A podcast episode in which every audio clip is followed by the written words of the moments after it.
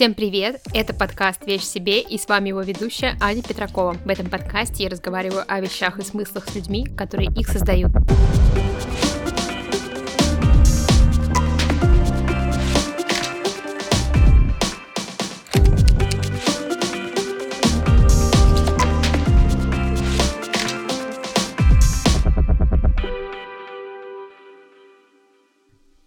В этом эпизоде я разговариваю с Ариной Хаустовой, соосновательницей бренда Арша Студио. Арша Студио — это бренд бытовых сувениров из Коломны, который объединяет традиции прошлого и эстетику современности. Аршу Арина запустила вместе со своим мужем Сергеем меньше двух лет назад, и уже сейчас, как мне кажется, это успешный молодой бренд — потому что часто предметы из их линейки можно встретить у разных людей в запрещенной соцсети. А также у них было две классных коллаборации с галереей объединения и с Яндекс ремеслами. В своем бренде Сергей и Арина стремятся создавать не просто сувениры, а вообще хотят переосмыслить это понятие и хотят создавать предметы, которые напоминают о путешествиях, но при этом являются какими-то бытовыми предметами, которые действительно можно использовать и которые не просто пылятся у вас на полке. У нас получился достаточно большой эпизод с Ариной, потому что с ней было очень интересно разговаривать. Мне очень понравилась э, ее энергетика. Она очень заряженная. Рассказала вообще, как появилась Арша, какие идеи у них еще есть, как они работают над историческим наследием, как они его переосмысляют, в чем там есть трудности. Еще мы обсудили такую вещь, как ответственность, которая появляется в тот момент, когда ты понимаешь, что тебе не безразличен твой город, тебе важно, что в нем происходит. И Арина рассказывает как раз про вот свою историю, про то, как они с Сергеем вернулись в Коломну, чтобы создавать бренд именно там. Еще Арина рассказала много классных и интересных легенд, которые она обнаружила в процессе работы над Аршой. Вообще, я рекомендую, на самом деле, зайти к ним на сайт и посмотреть предметы, которые у них есть. Например, у ребят есть коллекция тарелок, на которых есть разные сюжеты. Коллекция так и называется «Коломенские сюжеты», каждый из которых описан отдельным текстом на сайте. Вот, мне кажется, отдельное удовольствие читать эти тексты. Этот эпизод мы записывали в ноябре. Я тогда болела, поэтому на записи у меня очень гнусавый голос, прошу меня простить, кому это будет не очень приятно слушать. А в тот момент у ребят в Коломне запускался, готовился к открытию магазин. Сейчас уже он открылся, что очень классно. Прошло, получается, почти три месяца, и очень многое изменилось. Если вам понравится этот эпизод и то, что я делаю в этом подкасте, я надеюсь, что вы решите поддержать его на одной из площадок, на Boosty или Patreon е. Boosty больше подходит для обладателей русских карт, а Patreon для обладателей иностранных. И сейчас на Boosty и Patreon е а, выходят бонусные эпизоды к подкасту. И, например, бонусном эпизоде с Ариной мы разговариваем про их коллаборацию с объединением, с Яндекс ремеслами, а также Арина рассказывает пару классных легенд из Коломны. Так что подписывайтесь на Boosty Patreon, слушайте бонусные выпуски и, конечно, э, пишите свои отзывы. Спасибо всем тем, кто прослушал вступление до конца, и переходим к моему диалогу с Ариной. Я вообще на вас наткнулась очень давно, еще, наверное, какие-то у вас первые публикации были в Инстаграме, и я подумала, блин, это вообще очень классно, потому что мне близки проекты, которые работают с какой-то культурной и, возможно, какой-то географической идентичностью, пытаются возрождать или переосмыслять какие-то культурные коды. Классно, что вы этим занимаетесь, мне кажется, это очень важно. Расскажи, как вообще возникла идея создания вашей студии? И, возможно, еще немножко про себя вообще, чем ты занималась до этого. Я вообще училась на дизайнера одежды в вышке. Но я благополучно не закончила, ушла с третьего курса, потому что я такая, я буду поваром. И я еще э, два с половиной года работала на кухне, я работала в бюро в ЦУМе, и как-то оттуда я тоже ушла по завету своего остеопата. Он мне сказал, Арина, если ты хочешь хорошо встретить старость, не нужно столько стоять в день. Говорит, иногда нужно лежать. Я говорю, ладно, я все поняла. И все, и потом как-то я ну, ушла с этого направления. Потом очень долгое время я в целом буду честна, ничем не занималась. Я прекрасно, э, прекрасно была такой, знаешь, домохозяйкой, потому что у меня на тот момент молодой человек, он э, ну, вообще он ремесленник, он работает с деревом, э, занимается деревообработкой, но параллельно с этим он еще занимается всякими декораторскими историями. И последние несколько лет он э, занимается вместе со своей подругой и партнером он занимается оформлением интерьера для разных магазинов. И я ему просто в этом помогала. Я тогда была таким, знаешь, э, менеджером, бухгалтером, ассистентом своего мужа, так это назовем. Прекрасная должность, я тебе скажу. Еще секретарем немножко, еще можно на телефонах посидеть. Вот, а потом э, благополучно пришла и у меня за две с половиной недели улетела кукуха далеко, и мне казалось надолго. И так, собственно, начала очень плавно рождаться Арша. Арша вытекла из, из моего родного города, я сама родилась в Коломне, и там же я познакомилась, собственно, со своим мужем и партнером по Арше, Сережей. Он там работал с, на тот момент, имеющимися уже музеями, а тогда это была Коломенская пастила, э, калачи и, наверное, что-то еще. И он, собственно, там начал свой декораторский путь. Он оформлял для них фестивали, он оформлял для них разные площадки, которые там то в Лондон ездили, то куда-то еще. В общем, он занимался декораторской историей для них, и мы на тот момент с ним э, познакомились. Это было 7 лет назад, и уже тогда Коломна начала чуть-чуть, я не хочу говорить слово загибаться, но она перестала развиваться уже на тот момент. Потому что Коломна прекрасный город, но его проблема в том, что он начал свое развитие в 2010 году, и на тот момент э, это был просто прорывной вообще проект, все эти музеи, которые там организовались, и все тогда говорили о Коломне, но все, чтобы ты понимала, это телеканал «Культура», э, The Village и, кажется, все. И, наверное, какие-то сайты типа Турист.ру, что-то вот такое. И все, волна рассказов о Коломне, собственно, в тот момент как началась, так и закончилась. Про город перестали вообще говорить, и самой Коломне, и людям внутри нее казалось, что про нее и так все знают, но время идет, поколения меняются, люди вырастают, и получалось так, что люди моего поколения, там возраста 25-30, на данный момент о Коломне вообще ничего не знают. У нас сейчас в бренде есть э, несколько партнеров, к которым мы, когда первый раз зашли, искали, что мы из Коломны, они спросили, прошу прощения, а это где? И мы такие, понятно, ладно. И когда мы познакомились с э, моим мужем, мы еще тогда начали размышлять на тему того, что ну, Коломне нужен какой-то новый, новый толчок, новый виток развития, ей нужны новые люди, и по-хорошему Коломне нужны какие-то классные сувениры, которые будут отражать историю города, потому что единственный коломенский сувенир, который есть и который можно физически оттуда увезти, это коломенская пастила. Но так как это пищевой продукт, у него достаточно мимолетная эмоция. Ты съел, и все, и твоя эмоция закончилась. И получалось так, что длительного соприкосновения с этой эмоцией у тебя, с этим воспоминанием, у тебя как такового не было. Максимум, что у тебя оставалось от пастилы, это красивая коробочка. Те, кто покупали пастилу в красивых коробочках. Но если ты покупал ее просто, то вот, собственно, съел и забыл, что говорится.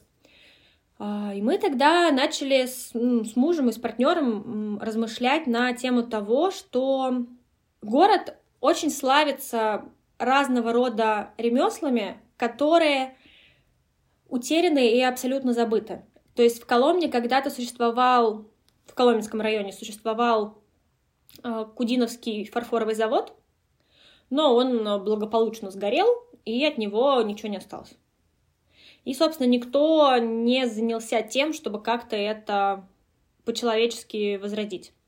Еще в Коломне была прекрасная история с шелковой фабрикой и вышивкой по шелку с золотыми нитями. Говорят, что такого рода платки и ткани поставлялись чуть ли не в саму Персию. Не могу проверить точность и подлинность этой информации. Вот. А, но этим хотя бы занимаются, занимается Коломенская пастила, Коломенский посад. Они пытаются возродить шелковую фабрику, но пока что это просто возрождено в контексте только музея, где ты можешь просто ознакомиться с информацией, но такого, чтобы возродить сам процесс ремесла, пока, пока нет, но, надеюсь, они когда-нибудь до этого доберутся. В Коломне еще есть потрясающая история, связанная с коломенским белоглиняным горшком, и, собственно, эту историю тоже никто вообще не затрагивает. Есть там какие-то разные гончары в Коломне, но они просто вот гончарят себе и гончарят, не имея при этом никакого исторического подтекста под собой. И, в общем, таких историй, лежащих на поверхности, очень много. Если ты живешь в Коломне, это называется «бери и делай». Но там даже придумывать не нужно. И, в общем, мы размышляли на эту тему с партнером лет так пять.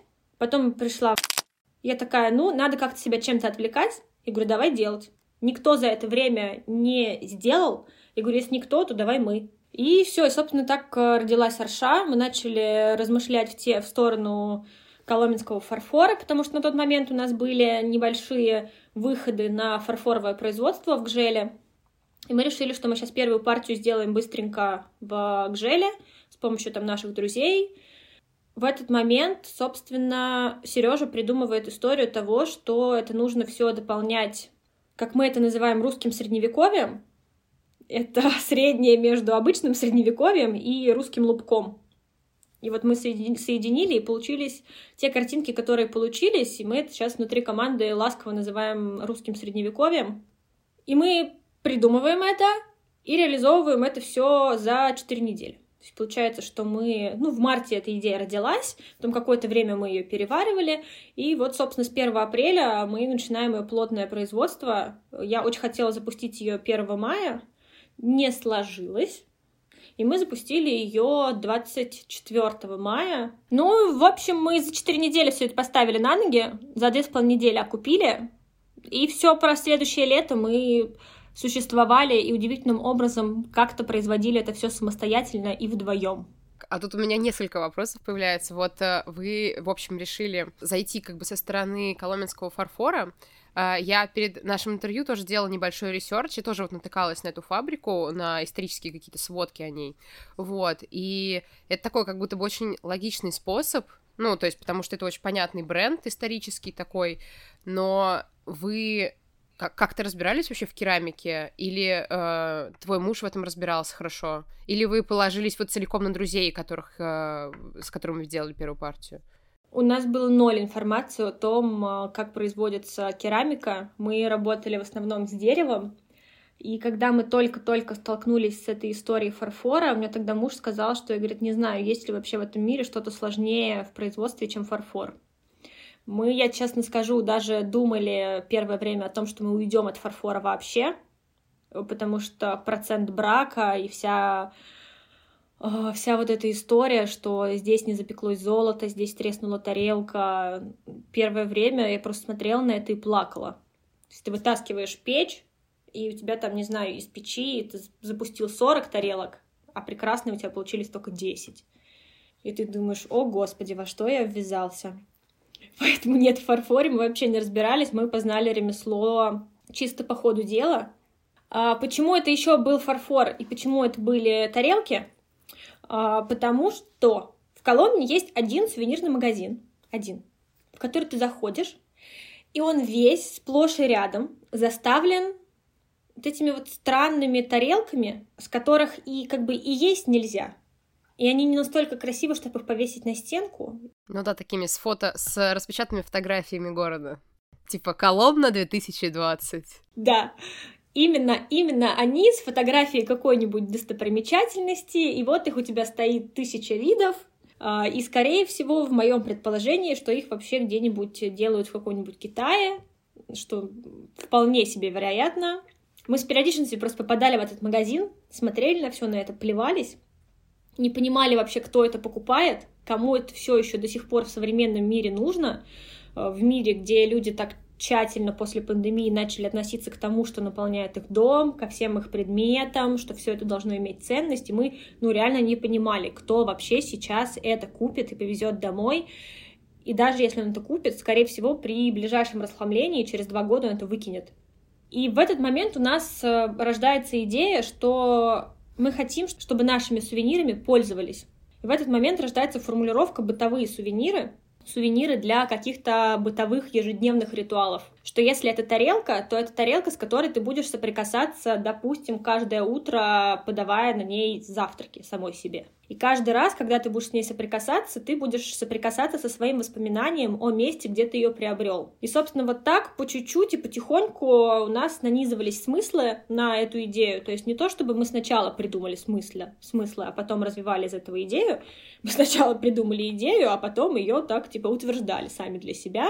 И так мы, собственно, за лето сформировали какое-то четкое позиционирование бренда, и вот до сих пор с ним работаем и получаем подкрепление этой мысли, что действительно вот этот продукт, с которым ты можешь длительно соприкасаться, не как пастила, которую ты съел и забыл, а продукт, который вот ты можешь держать, можешь держать его в руках и постоянно вспоминать, вспоминать, вспоминать о том, что я был в Коломне тогда-то, а вот в этот раз я там съездил в Коломну, не знаю, со своим молодым человеком, мы сходили на свидание, и вот там после свидания, не знаю, мы купили стакан, шкатулку. И, и вот она мне напоминает об этом этапе времени.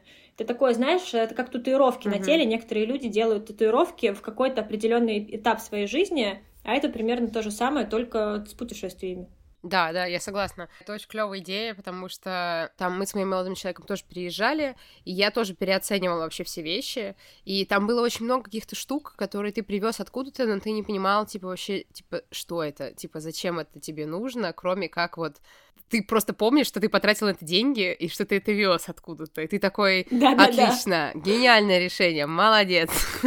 Ваши как раз тарелочки, очень часто видно у кого-то в Инстаграме, как э, кто-то ими пользуется на ежедневной основе, и это самое ценное, по-моему, вообще, что может быть при любым бытовым предметом, на самом деле, вот, в который особенно, особенно так много вложено сил, э, там, производственных каких-то идейных, что это, конечно, э, действительно классно, когда этим можно пользоваться просто, и ежедневно абсолютно, и быть довольным вот, своим, при своим приобретением. Есть же просто классная традиция, точнее, она не есть, она была у наших бабушек, когда вот этот весь фарфор они передавали из поколения в поколение, это вот И он тебе, стоял еще в серванте всегда. Вот. Да, у меня до сих пор э, стоит целый, целый сервант, просто который Сережа от его родителей э, перешел вместе с домом. И вот там, там есть все, вообще все, что тебе никогда не пригодится в жизни, там все есть. И мы еще, да, мы тогда на самом деле подумали, что эта традиция, она классная, было бы здорово ее возродить, но чтобы ее возродить, нужно делать какой-то предмет, который будет иметь очень хорошую ценность. Поэтому в этот момент там родилась идея, что посуда должна быть золотом, потому что она как-то придает какой-то лоск, ценность предмету, помимо каких-то эстетических свойств. И вообще в целом переосмысление самой этой истории посуды с золотом, потому что там, да, у моей бабушки все было с золотом, а сейчас как-то это ушло из обихода, но как будто это классная ну, классный атрибут традиции, который был, но на данный момент времени его как будто бы сложно интегрировать в повседневность. И мы решили, что как бы, ну почему нет? Это красиво, если это не делать пошло, то это вполне себе может вписываться в ежедневную эстетику, вот в эту бытовую эстетику и тем самым это приобретет какую-то ценность, и если человек будет пользоваться этим бережно и аккуратно, то, возможно, да, возможно, кто-нибудь нашу тарелочку когда-нибудь ребенку своему и передаст. Хотя это, конечно, сложно сохранить вообще этот предмет, а, но мы вот, например, сейчас а, подумываем в бренде ввести историю обновления, то есть если мы сейчас открываем магазин, то внутри студии у нас будет как бы и магазин, и производство, и мы хотим внутри студии ввести функцию обновления золотой каемки, что если человеку этот предмет действительно дорог, и у него стирается золотая кайма, а она имеет свойство стираться со временем, то мы готовы в обмен на историю, почему человеку это дорого, почему именно этот предмет он хочет сберечь, мы готовы им будем обновить э, все золотые элементы на предметах. Ого, клево, мне кажется, это классная идея. Но я, я предвижу, мне кажется, какие-то трудности вот с этим фильтром, типа что есть хорошая история, достойная обновления, а что нет. Можно просто это ввести на платной основе, что мы там за какую-то вообще абсолютно символичную стоимость можем обновить золотую каемку, потому что для нас это особо ничего не стоит, кроме там электричества в печи и цены самого золота, вот. Но если это действительно какая-то прям история животрепещущая, что, не знаю, в этот день мне сделали предложение, почему бы не обновить ее человеку бесплатно? Нет, но история, что я вчера развелся, уехал в Коломну и купил себе тарелку, слушай, это тоже хорошая история, чтобы бесплатно обновить. Это тоже хорошее уточнение очень. Ну, то есть, не знаю, плохих историй не бывает. Но если только, не знаю, я не убила этой тарелкой человека. С такими историями, пожалуйста, не пишите, не надо. Блин, классно, мне очень нравится вообще и то, что вы обосновали само золото как покрытие и очень здорово. И самое интересное, что это же такое ощущение и производит, потому что золото действительно сейчас у нас не очень много в интерьере, у нас нет этих сервизов безумных, у нас золото-то сейчас на самом деле мало кто носит, потому что все в основном любят носить серебро, вот. А эта золотая каемочка на тарелке, она придает ей какую-то реально очень своеобразную ценность, вот, и какую-то... Э, какую-то дороговизну такую, осмысленную дороговизну, вот. Но плюс же еще есть это классное выражение на блюдечке с золотой каемочкой. И мы не, не, мы не смогли его проигнорировать. Раз мы взялись, как бы заработав с этими какими-то традиционными ремеслами и немножко, не хочу говорить слово традиционными ценностями, uh-huh. но я про какие-то, наверное, традиции говорю, то да, игнорировать там золотую каемочку было просто бесполезно ваши тарелки, они очень сюжетные. Там всегда присутствуют какие-то персонажи, откуда вы их берете. И у вас есть еще на сайте такой интересный момент, что э, когда ты нажимаешь на какой-то объект, там всегда есть небольшая история про персонажа, который изображен на этом на тарелке, например. Откуда вы берете эти тексты, которые вот описывают этих персонажей? Так, во-первых же, коллекция называется «Коломенские сюжеты». Мы для этих персонажей, для этих сюжетов берем реальные выдержки из коломенской истории. Угу. У нас в бренде с нами работает, э, у нас есть редактор и по совместительству историк. Даша, она с нами работает, она находит для нас всю эту историческую информацию и адаптирует ее текстово в эти сюжетики. А, единственный выдуманный сюжет, который у нас получился, он стал символом нашего бренда, это пукающий зверь. Это, я признаюсь, мы просто выдумали. Это вообще не имеет никакого отношения к Коломне, кроме самого зверя. А, как бы зверь существует, но не пукающий. Отлично.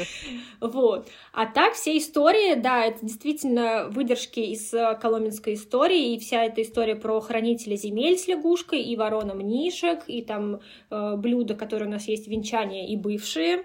Это все реально существующие истории, а картинки для них мы, собственно, перерабатываем из ну, в общем, это и не лубковые картинки, и не средневековые картинки. Это вот то, что мы назвали русским средневековьем. Есть э, пласт э, декоративно-прикладного искусства в русской традиции, где, собственно, использовались все эти разные росписи со странными героями и персонажами, и мы просто поработали в тот момент с э, большим количеством архивов, нашли примерные, примерное стилистическое направление, которое нам близко, нашли художника — дали ему, собственно, текст, дали ему исходную картинку и сказали, что вот нам на стыке этого нужно, нужно что-то нарисовать. И наш прекрасный художник Владик Шуба, который вообще работает во Владивостоке и называет Коломну Коломной, собственно, нарисовал нам всех этих э, чудесных э, персонажей. Но могу сказать, что многие сюжеты родились непосредственно в процессе создания самой тарелки. Например, сюжет венчания, он сразу нарисовался. А сюжет э, с коломенским зверем-искусителем про разные коломенские, точнее, не искушения, а виды того, чем в Коломне можно заняться, что действительно искушает туриста, что я хочу и это, и то, и пятое, и десятое, а это родилось чисто в процессе макетирования уже самих тарелок, когда у нас уже были нарисованы всякие узоры, все эти персонажи, все элементы, и когда мы просто макеты собирали, у нас некоторые сюжеты родились вот в этот момент времени. И бывает так, что мы создаем какую-то картинку, которая не имеет под собой текста, она имеет просто идею, и эта картинка уходит нашему редактору, и она по картинке пишет сюжет. И с исторической справкой, как что-то под него, ну, что-то чуть-чуть притягивает за уши, конечно, но пока что претензий к нам не было, только одна, только одна, где на тарелке венчания, там же вроде как Дмитрий Донской с Евдокией, с его женой, и некоторые люди либо историки, либо ну, как-то связанные с историей, иногда подходили к нам, смотрели на эту тарелку, когда узнавали, что там нарисован Дмитрий Донской, все говорили, он не мог носить косоворот. Мы такие, ну, ладно. Это единственная претензия, которая у нас есть ко всем этим рисункам. Интересно, как живут вообще эти люди, которые приходят в сувенирный магазин и такие... Мне есть что сказать по поводу этой тарелки. Нет, ну ладно, у нас есть еще смешная история, когда на сюжет, э, где просто Дмитрий Донской сидит на коне, он же по итогу стал святым, и мы ему нарисовали нимб на голове. Ну как бы, почему нет? И есть люди, которые приходят и ругают нас за то, что вообще-то вот есть тарелки с изображением святого, и это грех. Мы такие, ну ладно. Ну не ешьте тогда с нее, хорошо. Да, и есть такой риск, мне кажется, когда ты работаешь с какими-то историческими штуками. Мне просто очень понравились тексты, особенно про ворону почему-то. Классно, что у вас просто с этим работает редактор, который еще историк, то есть это основательный такой подход, и как-то это все очень хорошо мэчится, и тексты, и сами рисунки, которые переработаны, получается, вашим художником, вообще отлично. А как вы, вы долго вообще собирали такую команду? А, наш редактор Даша, она когда-то работала в Коломенском музее экскурсоводом. И нашли мы ее абсолютно случайно на самом начале, э, в самом начале формирования бренда. И вот получается, что она с нами работает с самого основания. Мы тогда просто в Инстаграме кинули клич. Тогда мы искали просто копирайтера. Потому что я сама с текстами не очень хорошо работаю. Я могу его придумать, но красиво сформулировать не могу. И первые наши самые-самые первые продажи, они были просто с названиями, но у них не было еще сюжетов. То есть мы тогда это уже называли коломенскими сюжетами, у этого было название, но вот, этой, вот этого красивого описания, такого чуть-чуть сказочного, его не было.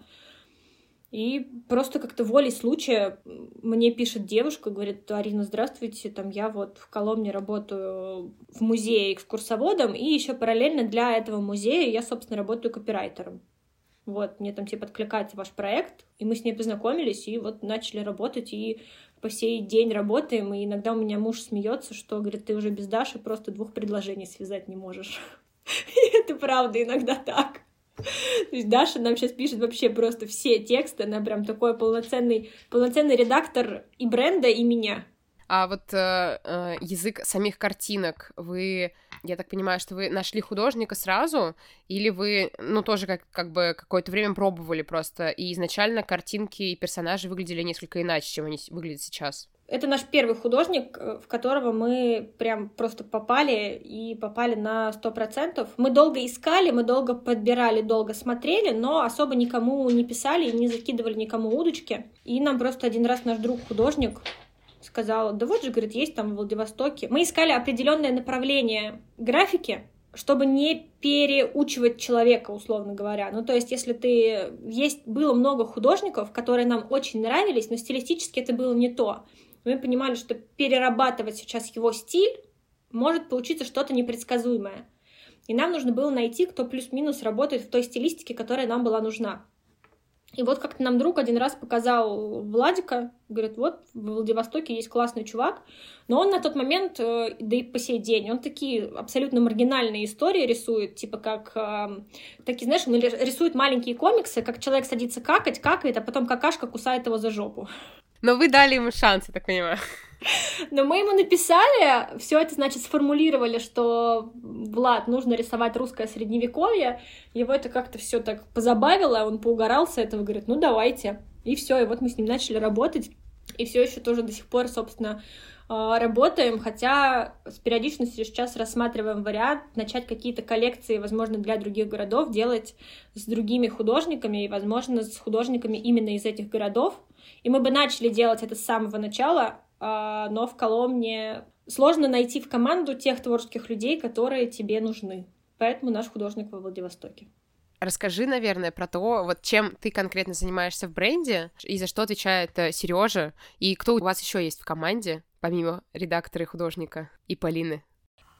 Ну вот я, получается, занимаюсь креатив, ну, я как креативный директор, я как бухгалтер, и я как э, менеджер, который занимается всякими поставками. Сережа в большинстве случаев, он э, водитель. потому что я не вожу. Сережа водитель. И Сережа занимается технической частью и частью, связанной с подрядчиками.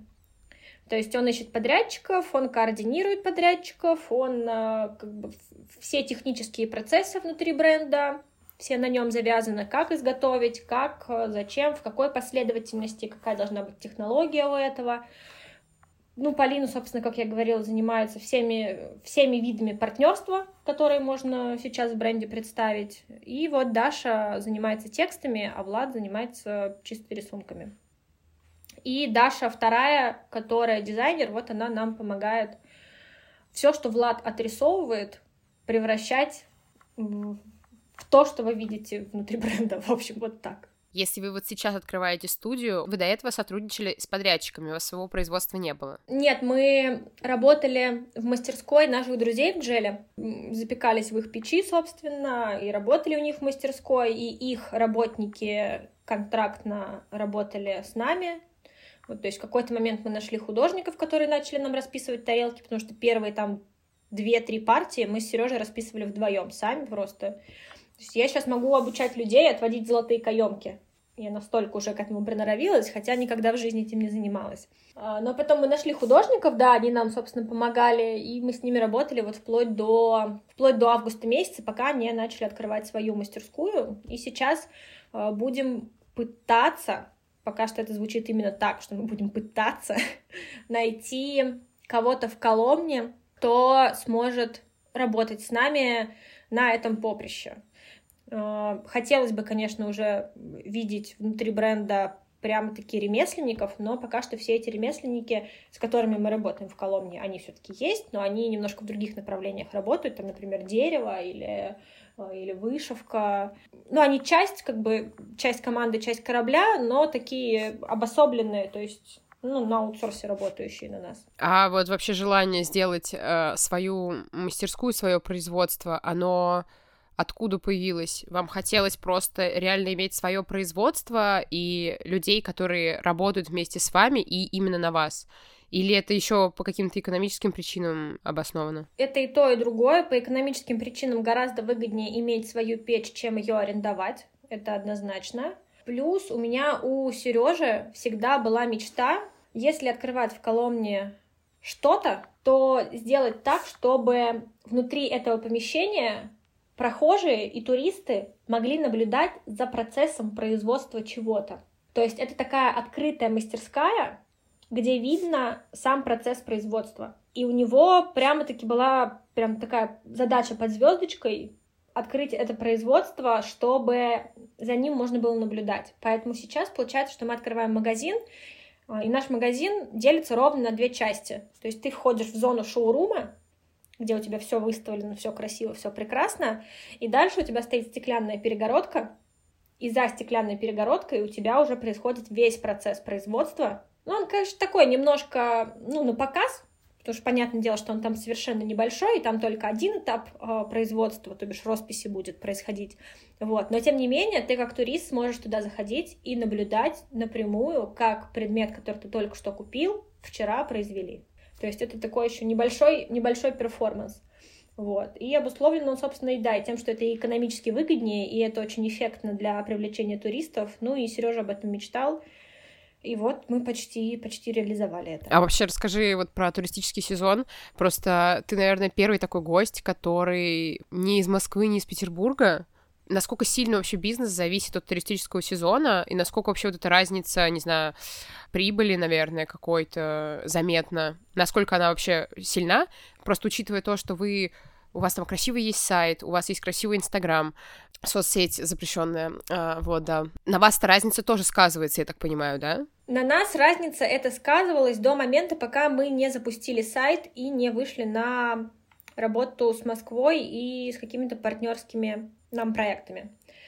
Вообще в Коломне, как в таковой, градообразующее предприятие — это туристы. Все зависят от туристов, все зависят от э, каникул в школах, все зависят от э, погоды, и все зависят от праздников. Лето — это самый прибыльный, соответственно, сезон.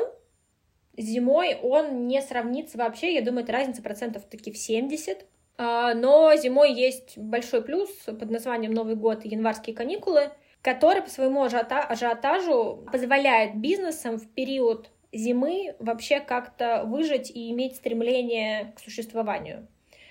Потому что если выходные летом и будни летом у тебя никак не отличаются, людей всегда одинаково много. А, майские праздники, там Пасха, какие-то еще в августе бывают вот эти вот яблочные спасы, ореховые спасы, медовые спасы. То бишь, э, самый активный туристический пик в Коломне приходится на лето и на майские праздники. И в этот момент, неважно, будни это или выходные, людей в этот момент одинаково много. Люди просто перманентно приезжают, приезжают, приезжают, приезжают, кто-то на один день, кто-то на два дня, кто-то на неделю. И потом наступает осень. И спрос на вообще выезды людей куда-то падает ну, колоссально. Это невозможно не заметить. Ты приезжаешь, если ты в выходные э, летом приезжаешь в город, просто как вот, ну, ты как житель города, тебе негде запарковать свою собственную машину. Тебе не хочется выходить в город, потому что там столько людей. Ну, нужно говорить, что мы говорим только про, про старую часть Коломны, потому что Коломна делится на новую часть и на старый город. Туристы сосредоточены только в старом городе. И, собственно, приходит осень, Начинаются дожди, начинается ноябрь, все хотят сидеть дома, приходит зима, зима, холод, не знаю, как ты, я зимой стараюсь из дома не выходить. Понимаю. Вот, но потом резко наступают декабрьские праздники, январские праздники. Э, люди резко такие, надо куда-то поехать на Новый год, приезжают в Коломну, тусят тут неделю и уезжают. И опять наступает штиль, до примерно ну, первого тепла, чаще всего это середина апреля. И с середины апреля начинается новый туристический сезон, его пик, прям такой резкий старт начинается в 1 мая. И, и, собственно, вот все, этот круговорот, он такой уроборос, замкнутый, он продолжается. И могу тебе сказать, что если бы не декабрьские праздники, и важно, не детские каникулы в школах, которые есть осенью и весной, наверное, бизнесом было бы тяжеловато.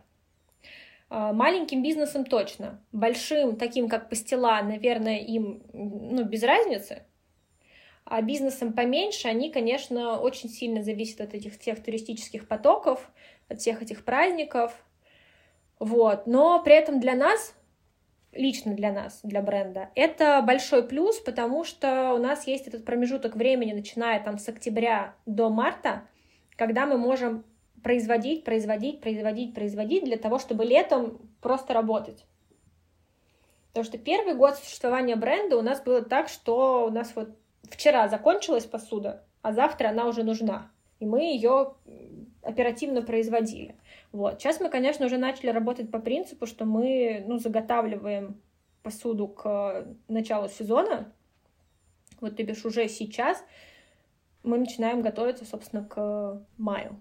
Ого, Ничего себе, у вас должен быть гигантский склад, наверное, подготовлен. Пока наш склад — это наш дом.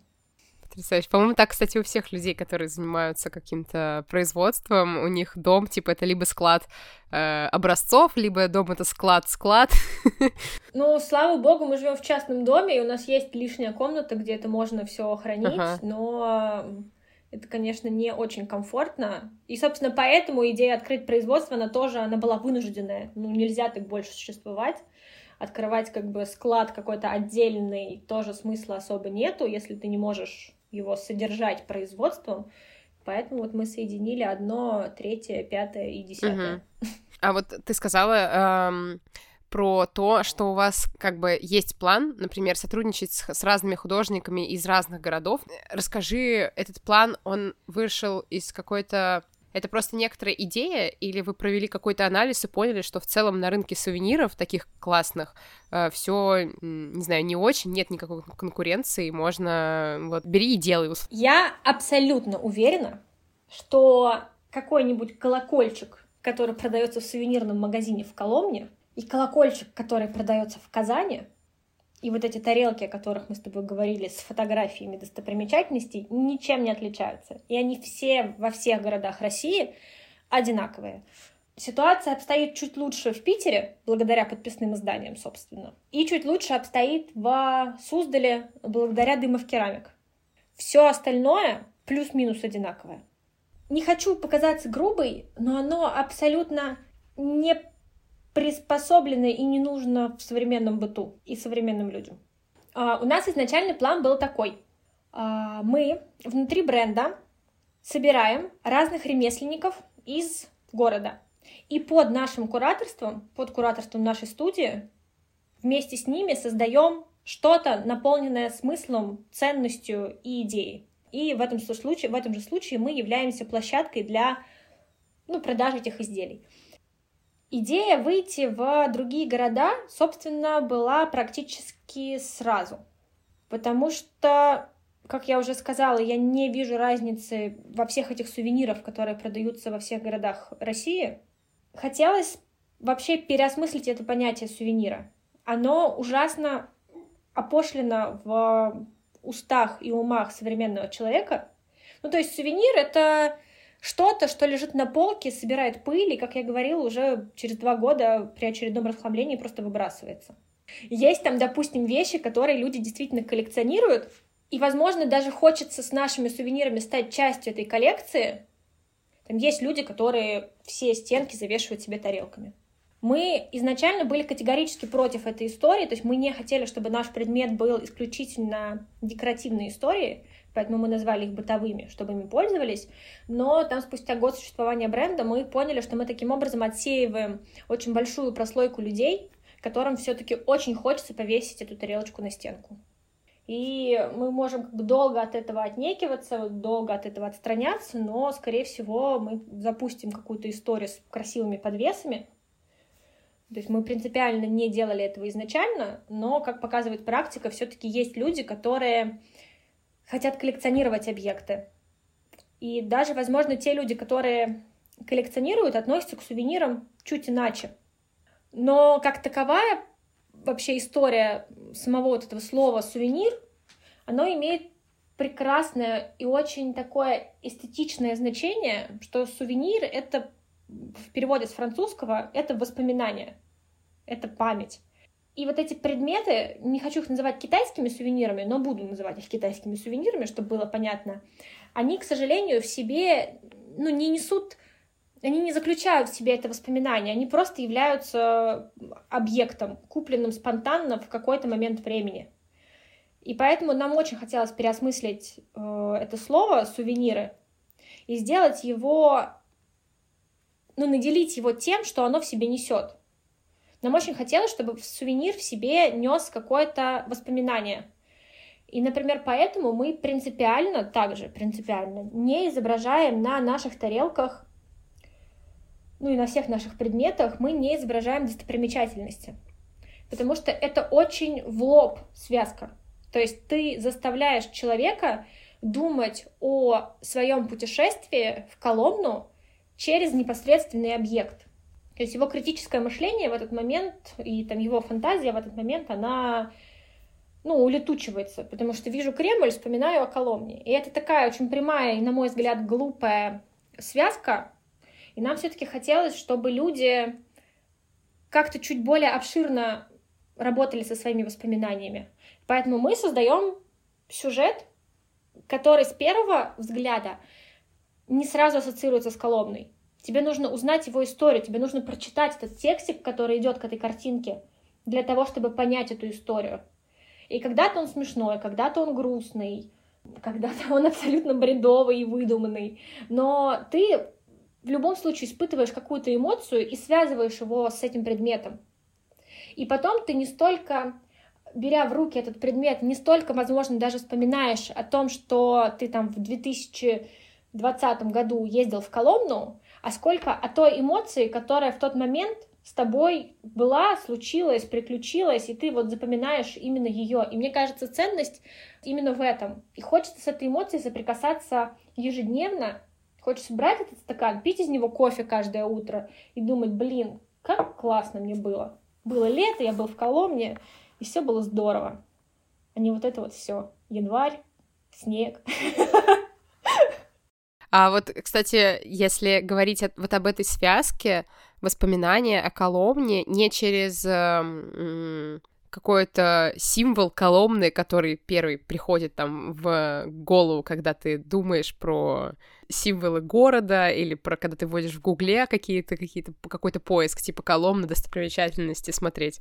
А вот эту вот связку через персонажей, через персонажей, которые, возможно, Возможно, ты даже с ними не столкнешься там в городе, возможно, ты не будешь э, проводить какой-то research, скорее всего, ты не будешь проводить какой-то research, чтобы погуглить что-то про историю Коломны и как-то откопать что-то про этого персонажа, то есть ты полностью как бы знакомишься с ним условно вот в вашей лавке, э, смотришь, как производится конкретно эта тарелка вот с этой птицей, вот, и читаешь описание, например, там на сайте, либо на какой-то карточке, может быть, в магазине, ну, в самой студии, в шоуруме. То есть они, они э, образуют определенную связку, но в том числе они как бы репрезентуют город тоже. Может быть, ты знаешь, э, как ну, местные жители вообще реагируют на таких персонажей о своем городе, э, есть ли у них э, какое-то вообще точка зрения на то, вообще подходит это Коломне, нравятся ли им эти сувениры, вот, что они думают, у тебя есть такая какая-то информация? Да, у нас есть такая информация, потому что многие местные жители пользуются нашими предметами для того, чтобы они стали подарком из Коломны для кого-то. У нас есть ряд постоянных покупателей, местных жителей, которые покупают у нас предметы для того, чтобы их дарить из своего родного города кому-то другому пока что не сталкивались с хейтом внутри самой колонны, но и не могу сказать, что сталкивались прям с каким-то прямым выражением эмоций, но мне кажется, иметь каких-то постоянных клиентов в, ключе, в, в лице местных жителей, это для местного бренда, мне кажется, очень важно. А, но плюс ко всему, местные жители живут с этими историями, они их знают. Некоторые из этих историй как какие-то легенды, и когда к тебе приезжают друзья в твой родной город, ты так или иначе рассказываешь это. Ты, скорее всего, будешь рассказывать не про то, что это Кремль, вот он кирпичный, его построили в таком-то веку. Ты скорее расскажешь историю, что вот башня, она называется Маринкина, потому что там заточили Марину Мнишек и говорят, что она потом обратилась в ведьму, ой, обратилась в ворону, потому что была ведьмой, и типа улетела. И поэтому над башней столько ворон. Прикинь, какая у нас есть история в Коломне. Люди такое рассказывают. Люди не рассказывают какие-то конкретные факты, даты, систему постройки Кремля или, там, или чего-то еще. Мне кажется, это какие-то живые истории, которые людям гораздо интереснее узнать. То есть ты через эти истории, пусть иногда они бредовые, как э, моя любимая история, вот эта вот про Марину Мнишек, что ее считали ведьмой, потому что она пользовалась вилкой. Типа на Руси тогда никто не пользовался вилкой, только ложки и черпаки были. И она вот с этим со своим трезубцем сошла за ведьму. Я такая, ну ок, ладно. Не мне их судить. И это смешно рассказывать людям, видишь, это, ну, это вызывает эмоцию. А рассказать людям, что это Кремль, он построен в таком-то веку, его шесть раз перестраивали, и пять раз он горел, ты такая, ну, спасибо. В одно ухо влетело, в другое вылетело сразу же. Ну да, да, да. А это вот история с вилкой, ты, ты ржешь и думаешь, господи, как мне теперь это забыть? Ты уже говорила, что у вас есть идеи работать там с разными художниками и ремесленниками, с другими материалами какими-то. Если у вас уже, может быть, какой-то проект, не знаю, э, каких-нибудь деревянных штук или кожаных штук или еще чего-то, и когда это можно будет увидеть? Идей много, ужасно много макетов. Учитывая, что у меня муж самый, ну, муж и партнер работает с деревом, он многие вещи макетит просто вот дома в соседней комнате от спальни то какую-нибудь там, не знаю, игрушку, то какой-нибудь объект. У нас весной выйдет классная текстильная коллекция, которая как раз-таки будет завязана на истории шелковой фабрики и вышивки по шелку золотыми нитями. А, ближе к лету у нас выйдет коллекция деревянных игрушек, мы очень хотим затронуть все аспекты внутри колонны, связанные с э, ремеслом, но пока что получается так, что мало людей, которые этим ремеслом внутри колонны владеют, и приходится коллаборировать, ну, приходится, звучит, конечно, странно, но, в общем, пока что мы коллаборируемся на эти темы с какими-то другими брендами, чаще московскими, вот, потому что, ну, сложно найти такого ремесленника, который тебе нужен, Поэтому мы обращаемся уже к каким-то имеющим опыт в этом деле людям или брендам. А у тебя нет э, э желания, ну вот ты работала поваром, приготовить свою пастилу, как ты ее упаковать там? Нет. Нет, спасибо. Типа, все достаточно, да? Никакого больше стояния на кухне. Никакого больше стояния на кухне, и хватит пастилы. В Коломне и так просто... Есть же смешная история, что в Коломне две пастилы, и люди всегда спрашивают, чем они отличаются. И очень часто они спрашивают это, ну, у тебя просто, там, ты идешь по городу, тебя останавливает человек, спрашивает, девушка, вы местная? Ты говоришь, да. Говорит, а вот я знаю, у вас тут две пастилы, а чем они отличаются? И ты впадаешь в такой ступор, потому что не знаешь, что им сказать. Ну, типа, интерьеры в музеях разные. Ага. Чем? не знаю, чем. Поэтому нет, пастилы, там достаточно. Мы, знаешь, о чем думаем? Что мы, конечно, можем сколько угодно выдумывать эти истории, сюжеты, предметы, э, брать в основу разные ремесла, но все равно глупо игнорировать то, что в Коломне уже э, сложилось. Это, собственно, пастилу и калачи.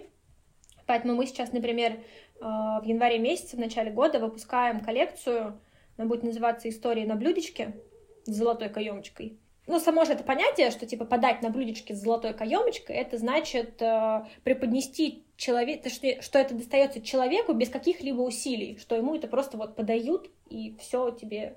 И мы с этим подтекстом э, будем через фарфор рассказывать про основные этапы э, развития Коломны, про основные какие-то артефакты, потому что игнорировать существование пастилы, калача, там, паровозостроения, это глупо, потому что не каждому туристу понятна эта история с пукающим зверем или с венчанием Дмитрия Донского.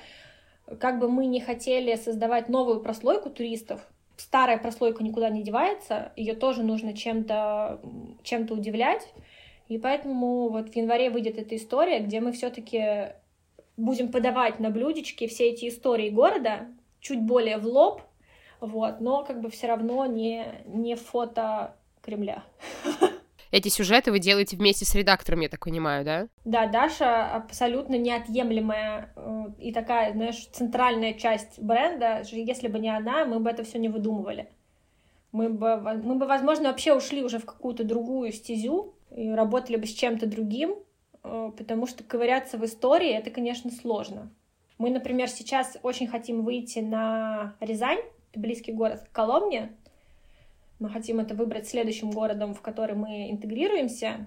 И даже наша Даша, наш редактор, она как бы с историей Рязани не знакома, и поэтому, скорее всего, мы будем искать историка внутри города, для того, чтобы работать там, чтобы Даша работала с ним в связке, потому что заново погружаться в историю чужого города, а это все-таки, извини меня, пласт там, длиной в несколько веков, но это очень сложно, это очень большой пласт работы, который нужно проделать, вот, поэтому здесь Даша была для нас абсолютной кладезью информации, как бы отучившись на историка и на экскурсовода, она владела всей этой информацией. Нам не нужно было в этом случае вникать во все эти истории с нуля, Клево, что у вас еще такой матч случился, что вам с Дашей комфортно работать. Я желаю вам такого же найти историка в Рязани. Но есть там, кстати, у нас уже на примете классные ребята. Мне нравится, что это сейчас в современном мире вдруг начало приобретать популярность, mm-hmm. что вдруг экскурсоводами начали становиться абсолютно молодые ребята, энтузиасты, не вот эти вот, прости, там, 50-летние бабулечки, которые ходят, бурчат себе под нос, там, рассказывают одну и ту же историю веками просто, а это, оп, появляется какой-то там молодой 20-летний энтузиаст, который начинает водить группы людей, погружается в историю собственного города и начинает про нее рассказывать, и ты думаешь, вау, Просто когда я росла в Коломне, мне вообще было это неинтересно. Я такая, ну и Коломна, что там, какая история, откуда оно пошло, какие тут были правители.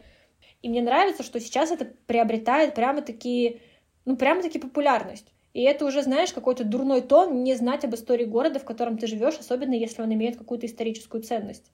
Когда вы придумывали Арша Студио, и когда вы поняли, что, типа, это работает, то есть вот спустя месяц вы продали весь первую партию, и она окупилась целиком, какие эмоции ты испытала в этот момент? Ну, то есть, что то, что вы придумали и так долго обдумывали, оно полетело. И изменилось ли осознание, какой-то своей вот цели, не знаю, можно, можно это назвать миссией какой-то, вот в том, что изначально было задумано, и что, как это произошло потом? Да, абсолютно однозначно случилось какое-то переосознание. Я тот человек, который любит придумывать. Я много чего придумываю, но до момента Арши я особо ничего не реализовывала. И в момент, когда Арша реализовалась, и я поняла, что я могу вот сейчас своими мыслями, идеями, руками и средствами превратить просто воздух в то, что можно держать в руках, это было супер вообще толчком. И я считаю по сей день, что чем у тебя короче время от идеи до предмета реализованного, тем больше твой мозг мотивируется на то, чтобы придумывать дальше. Потому что если ты будешь придумывать в воздух и по итогу ничего не реализовывать, мне кажется, что в какой-то момент твой мозг просто перестанет генерировать эти идеи с мыслью типа «ну а зачем?» Зачем мы их сейчас придумываем, если они все равно все складываются в архив? Ну, я внутри бренда импульсивный человек, и ребята, которые со мной работают, особенно дизайнеры, они знают, что если я закидываю идею, то она очень быстро реализуется. Если я придумала это вчера, то есть вероятность, что на следующей неделе мы уже это как минимум сделаем макет для того, чтобы это подержать в руках и понять, что все, процесс запущен, и обратного пути нету.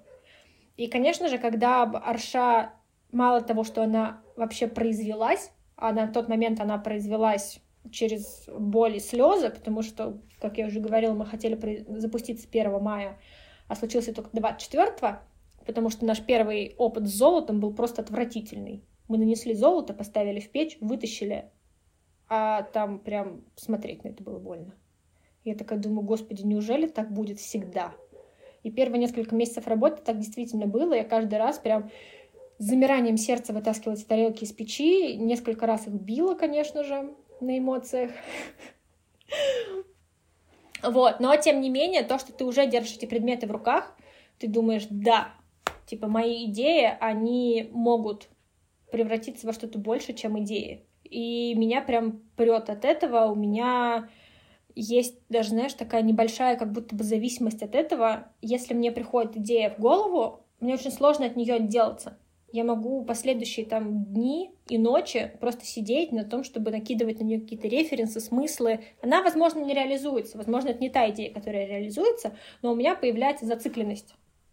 Я прям зацикливаюсь на этой идее, потому что я знаю, что в какой-то момент она щелкнет. Вот какая-то, какой-то лишний смысл, который ты на нее накинешь, или лиш, лишний референс, который ты для нее найдешь, вот он щелкнет, и это будет именно тот момент, что типа все, делаем, погнали. Поэтому я считаю, что да, реализовывать свои идеи за очень короткий срок времени, пусть это будет, как бы, знаешь, на коленке, это будет всего лишь какой-то макет, но это очень важно. Очень важно держать свою идею в руках. А у тебя не было вот до запуска Арши вот этого ощущения, что ты как-то не реализуешься, или что тебе у тебя что-то там в голове залежалось, и надо это делать? Или это так просто совпало, что вы запустили Аршу, а на самом деле вот этого ощущения у тебя не возникало? Нет, конечно, у меня было очень долгое время ощущение какой-то собственной нереализованности, собственной бездарности, я бы это даже так назвала. Потому что я видела, что ну, мой партнер, мой муж реализовывает огромное количество своих проектов, они все гиперсложные, и я на это смотрела и думала, ну вот ты талантливый, а я тут какую-то соль на постном масле, что-то так, в таком духе. Я пыталась очень долгое время нащупать внутри себя какую-то собственную самоценность, что ли. У меня был опыт, когда я работала на кухне, я выпустила гид для вегетарианцев, я тогда увлекалась веганской кухней, и я летом выпустила э, гид барбекю для вегетарианцев. У меня было на тот момент очень много друзей, которые не ели мясо, и все приезжали к тебе летом, и было очень сложно что-то готовить, типа, ну, обычно лето ты жаришь шашлык, и все, и вопрос закрыт вообще. И я начала тогда делиться активно с людьми, с близкими рецептами, и в какой-то момент мне пришла в голову идея сделать этот гид, мы его сделали, он, конечно, не пошел, до сих пор на него смотрю, восторгаюсь, как это было красиво и гениально. Надо его, кстати, выложить в открытый доступ, пусть люди пользуются, что он у меня на компе валяется. Но на тот момент тогда в голове было очень много разных эмоций, и я не понимала, что из этого мое. То есть, как бы, с одной стороны, тешила себя тем, что да мне и домохозяйка прикольно. Потом тешила себя историей, что как бы я повар, я хочу придумывать блюда. И как-то очень-очень плавно, как раз-таки, возможно, через историю гида, я пришла к тому, что мне прикольно генерировать саму идею. У меня был этап времени, когда я думала о том, что, возможно, нужно просто заниматься креативными концепциями, их нужно просто придумывать и отдавать людям на реализацию. Мне тогда казалось, что я сама не могу ничего реализовать, но есть миллион людей, которые могут реализовывать, но у них там какие-то проблемы с докручиванием идеи. И мне казалось, что как бы тогда ну, можно было бы этим заниматься, но я, я буду честна, я никогда особо нигде не работала. Ну, как-то у меня нет опыта работы в найме. И я не особо понимала, куда вот эту вот свою креативную часть ума вот это генерирование креативного какого-то контента, не контента, а концепций, куда это пристроить, кому это пристроить, где это интегрировать. Ну, а потом оказалось, что просто надо самой их реализовывать, и все. Рецепт прост оказался. Хотя у меня до сих пор есть несколько идей, которыми я прям брежу, и я понимаю, что я не могу их реализовать физически, и мне нужно кому-то их отдать.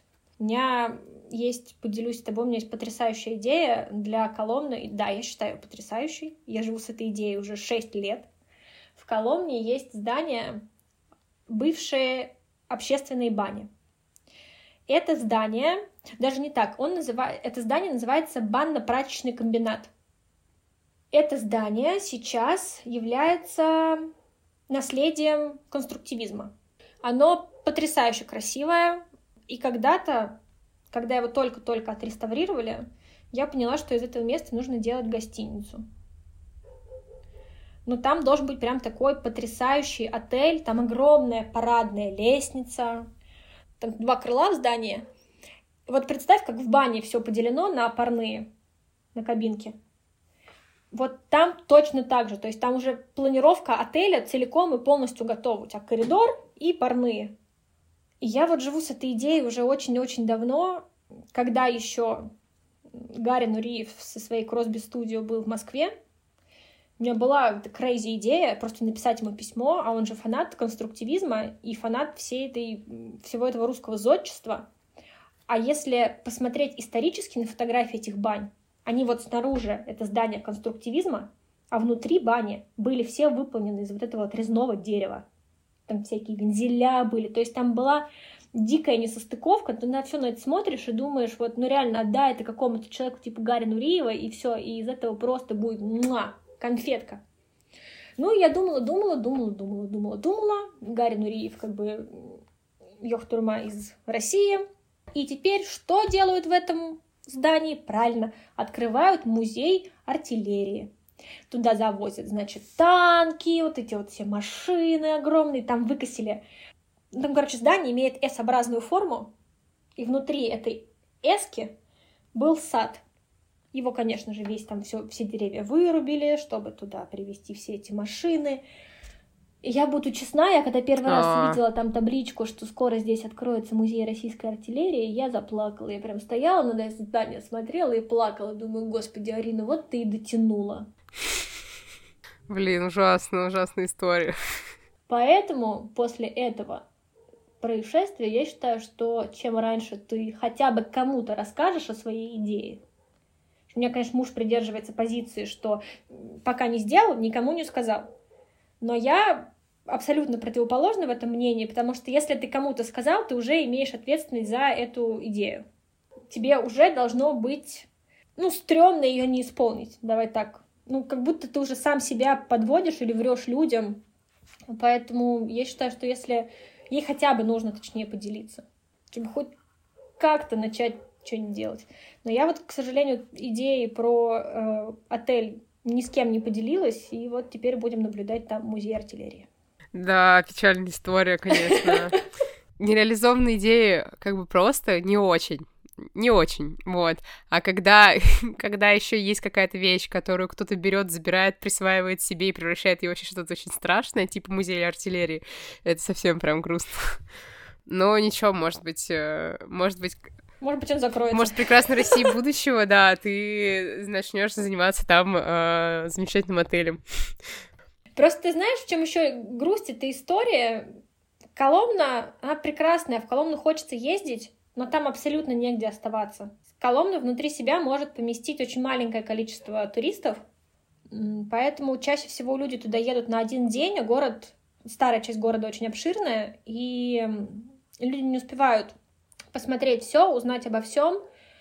И так как все знают только о Коломенской пастиле, к сожалению, еще у людей есть такое представление, что типа, ну зачем мне ехать в Коломну, ну что я там Коломенскую пастилу не видел а то, что за время существования, точнее, за время последнего их приезда в город уже все поменялось, и там появилось еще миллион всего, о чем они не знают, это, конечно, меня тоже очень сильно печалит, и поэтому, знаешь, я внутри бренда еще поставила такую нескромную вообще миссию и цель. Мне бы очень хотелось через бренд говорить о Коломне. Я так шутливо говорю, что городу нужен пиарщик, я не беру на себя эту роль, но просто действительно, если мы сейчас начнем искать какую-то информацию, например, о плесе, ты вобьешь в гугле такой плес, куда съездить, и у тебя, скорее всего, там, первой или второй ссылкой вылезет статья на блюпринте. И люди нашего поколения охотнее поедут в плес, потому что про него пишут блюпринт, и значит там, типа, правда классно. А про Коломну пишет турист.ру, и ты такая, а, не поеду туда. ну, объективно, объективно. Поэтому как-то очень хочется говорить о Коломне, пусть это будет через наши предметы, но просто хочется, чтобы люди знали, что там правда классно. Ну, вот про то, что ты говоришь, что если э, ты видишь ссылку на условную статью в блупринте, про какой-нибудь маленький пригород или про какой-нибудь маленький городок в области, то это даже не то, что типа ты такой, а, там есть что делать, а скорее просто ты сразу видишь какую-то качественную предоставленную информацию, которой ты доверяешь, и это вызывает, ну, как бы желание просто, например, поехать туда, потому что это просто проще. Ты сразу понимаешь такой, ага, типа, классные чуваки там уже были, написали про это текст, типа, вот я туда и поеду, потому что я им доверяю.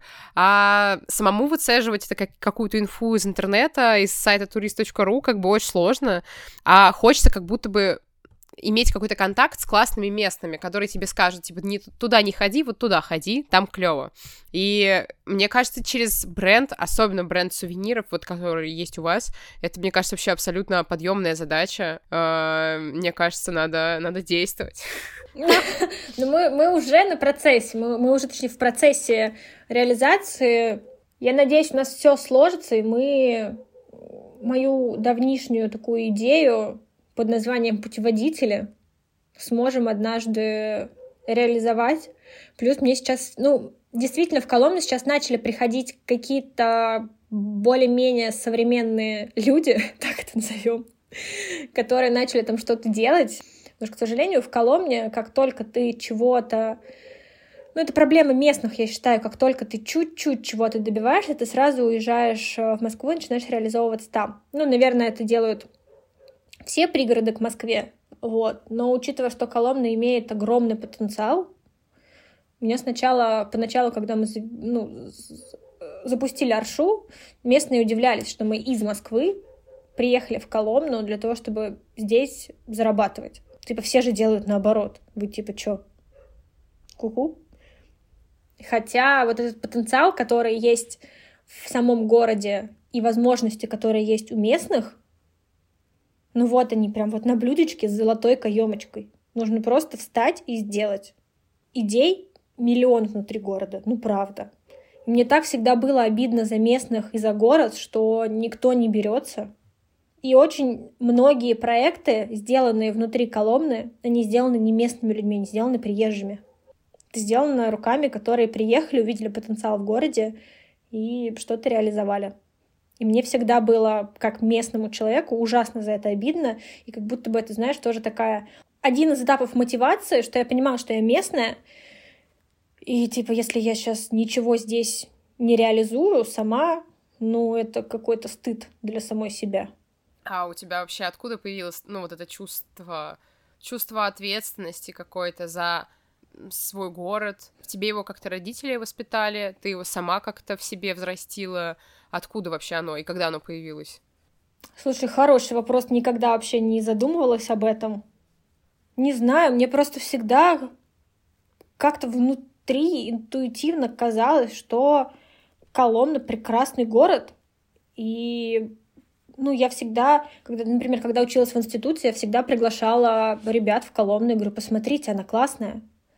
Родители мне точно этого не прививали. Ну, то есть мне никто не говорил, что ты там вот из Коломны, тебе нужно этим гордиться. Учитывая еще тот факт, что я в Коломне просто родилась, я прожила большую часть своей жизни в соседнем городе от Коломны. И в Коломну я потом уже начала в старших классах приезжать, у меня там были основные друзья, у меня там были как бы все занятия, все активности. Ты никогда не была в Коломне? Вообще, я из Калуги. Я тоже очень люблю свой старый город. И мне кажется, что он просто, ну, как бы нереально красивый, нереально классный. Плюс у нас там есть история отдельная с Циолковским и с космосом, и с музеем космонавтики. Поэтому я, мне кажется, понимаю, о чем ты говоришь, когда ты говоришь, что тебе Колом... ну, что Коломна классная. Типа вот я точно так же всегда думала и про свой город. Что в Калуге, вот в старой части, сама вот суть, она очень классная. Да, мне кажется, есть эти города, в которые просто нужно приехать и понять. Ну, просто это ощутить, увидеть, понять и прочувствовать. Потому что то, какой Коломна стала за последние лет так пять, ну это прям вау. Люди наконец-то вдруг, ну не ощутили ответственность свою за город, но не поняли, что не обязательно уезжать оттуда, чтобы себя реализовать. Да, как бы кому-то не хватает насмотренности, там кому-то не хватает, не знаю, команды, кому-то не хватает какого-нибудь пиара. Есть прекрасные прекрасные бизнесы в Коломне, которые, знаешь, при всем при этом являются такими достаточно туристическими. То есть, например, э, есть два моих любимых бренда. Один занимается медовым вином, не медовухой, важно, медовым вином, а второй занимается сидр, коломенский сидр. Ну, как бы яблоки везде, и почему из яблок делают еще и сидр. Но обиднее всего то, что ты не узнаешь об этих брендах, не приехав в Коломну. То есть о коломенской пастиле ты знаешь и так, о коломенском калаче ты знаешь и так, но о том, что в Коломне есть еще сидр и вот это медовое вино, ты узнаешь только внутри города, и то, скорее всего, только если возьмешь экскурсию, тебе об этом расскажет экскурсовод. Они вполне себе могут составить очень классную конкуренцию по стиле, если просто чуть громче о себе расскажут. Не знаю, опять же, нужно им это или нет, но я, по крайней мере, со своей стороны, как ответственный житель города Коломны и несущий на себе какую-то ответственность, саму себе привитую, ну, как бы не хотят о себе рассказывать они, окей, о них расскажу я. Опять же таки, не знаю, нуждаются они в этом или нет. Я пока не спрашивала. Так, хорошо. А вот тогда у меня будет последний вопрос, наверное. Как тебе кажется вообще, с какими э, вызовами, если так можно назвать, сталкивается вообще дизайнер и можно назвать это куратором, вот вроде вас Сережей, которые стремятся сохранить вот эти все ремесла, какие-то истории традиционные в наше время. Есть ли такие вызовы и сталкивались ли вы с ними? Мне кажется, просто работа со всем этим историческим пластом, она должна быть очень аккуратной, потому что это, на мой взгляд, такое хождение по грани.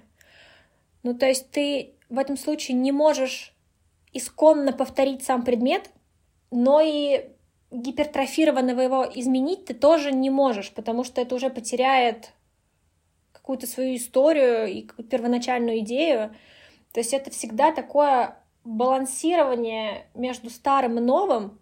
И плюс, мне кажется, сейчас попробую это сформулировать ну, в общем, если обращаться к архивам, с чем мы сейчас пытаемся последний год активно работать, здесь очень важно, но опять же, не перейти эту грань. Вот, например, есть этот кудиновский фарфор, где сохранилось несколько образцов, и очень хочется взаимодействовать с его остатками, но это очень сложно, потому что ты не можешь прямо-таки его повторить, ты не можешь воспроизвести то же самое.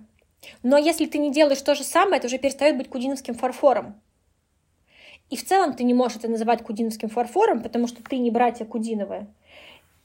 И ты можешь лишь, ну, лишь переосмыслить это. Очень хочется как-то отдать дань этой истории с фарфором и поставить, наверное, на ней точку и переключиться на какие-то другие ремесла. Но это очень сложно, потому что ты не можешь копировать, но и создавать кардинально что-то другое, называя это тем же самым, ты тоже не можешь. И поэтому это такая просто все время игра в переосмысление и в придание новых смыслов. То есть по факту ты просто что-то выдумываешь всегда. Потому что можно взять старый горшок, коломенский, белоглиняный горшок, и сделать то же самое. Но зачем он тебе сейчас в современном быту нужен, непонятно. А хочется переработать его во что-то, чтобы он остался этим горшком, но приобрел совершенно новый смысл. И это постоянная работа с, со всеми историческими объектами, историями, фактами, она вся завязана на этом, что тебе нужно взять что-то старое, поместить это в современные реалии и придумать, как этому там существовать как этому быть ценным и нужным здесь и сейчас. Раньше это было ценно и нужно, время прошло, и сейчас это не нужно уже никому, как вот эта история с горшком. Но не хочется терять этой связи, потому что она нам всем очень близка и всем очень знакома. Просто нужно попытаться понять, как и зачем и в каком ключе она нужна нам сейчас в 2023 году. Как вообще происходит этот процесс переосмысления? Ты готовишь какой-то материал, и вы его обсуждаете с Сережей, или вы просто как-то рандомно делитесь идеями, как это может, там, не знаю, выглядеть, э, заиграть по-новому, или вы какой-то сначала большой research проделываете исторический, и только потом уже начинаете вообще думать в какие-то разные стороны. Как это происходит? Это скорее всегда происходит абсолютно по-разному, потому что иногда мы сначала проводим research и потом пытаемся из него выудить какие-то элементы, а иногда мы сначала что-то придумываем и потом подтягиваем под это какие-то исторические штуки. Ну вот, например, ну, далеко не ходить, как произошла, почему, почему мы начали производить тарелки. Традиция покупать вот эти вот тарелочки и ставить их на полочку, как сувенир, она в людях есть, и ничего мы с ней не сделаем. Но факт в том, что все покупают и ставят их на полку. Оно пылится, и потом это выбрасывается. Но что если взять ту же самую тарелку, но не поставить ее на полку, а начать ей, использ... ну, начать ей пользоваться? И это вроде тот же самый предмет, тот же самый сувенир, но он просто вдруг приобретает резко вообще другое значение. И он уже не висит, а ты из него ешь. И в этом случае произошло, что мы сначала увидели предмет, переосмыслили его, и потом уже к нему накидали, ну, нанизали на него разные исторические там подоплеки. А есть другая история, что мы как-то на Авито в Коломне выкупили старинную домоткань, конопляную. Она очень красивая, мы ее просто купили, мы не знали, что с ней делать. Мы ее просто купили, она уже два года лежит у нас в шкафу, я с периодичностью на нее смотрю. И только вот буквально пару недель назад мы наконец-то придумали, как ее вообще переосмыслить, как это старое превратить во что-то новое. И много таких историй, когда тебе в руки попадает какой-то артефакт, или ты просто находишь о нем информацию, но не знаешь, что с ним сделать. Спасибо тебе большое, что ответила, что мы связались. Это было очень здорово. Спасибо всем, кто прослушал этот эпизод до конца. Пожалуйста, подписывайтесь на соцсети подкаста, делитесь выпуском в своих соцсетях. Обязательно, пожалуйста, пишите отзывы, ставьте звездочки и лайки. Это очень помогает продвижению подкаста на подкаст-платформах. Конечно, также подписывайтесь на бонусные эпизоды на Boosty или Patreon е. Все ссылки будут в описании к этому выпуску. Я всегда буду благодарна любой обратной связи и фидбэку от вас. Всего вам хорошего и до следующей среды.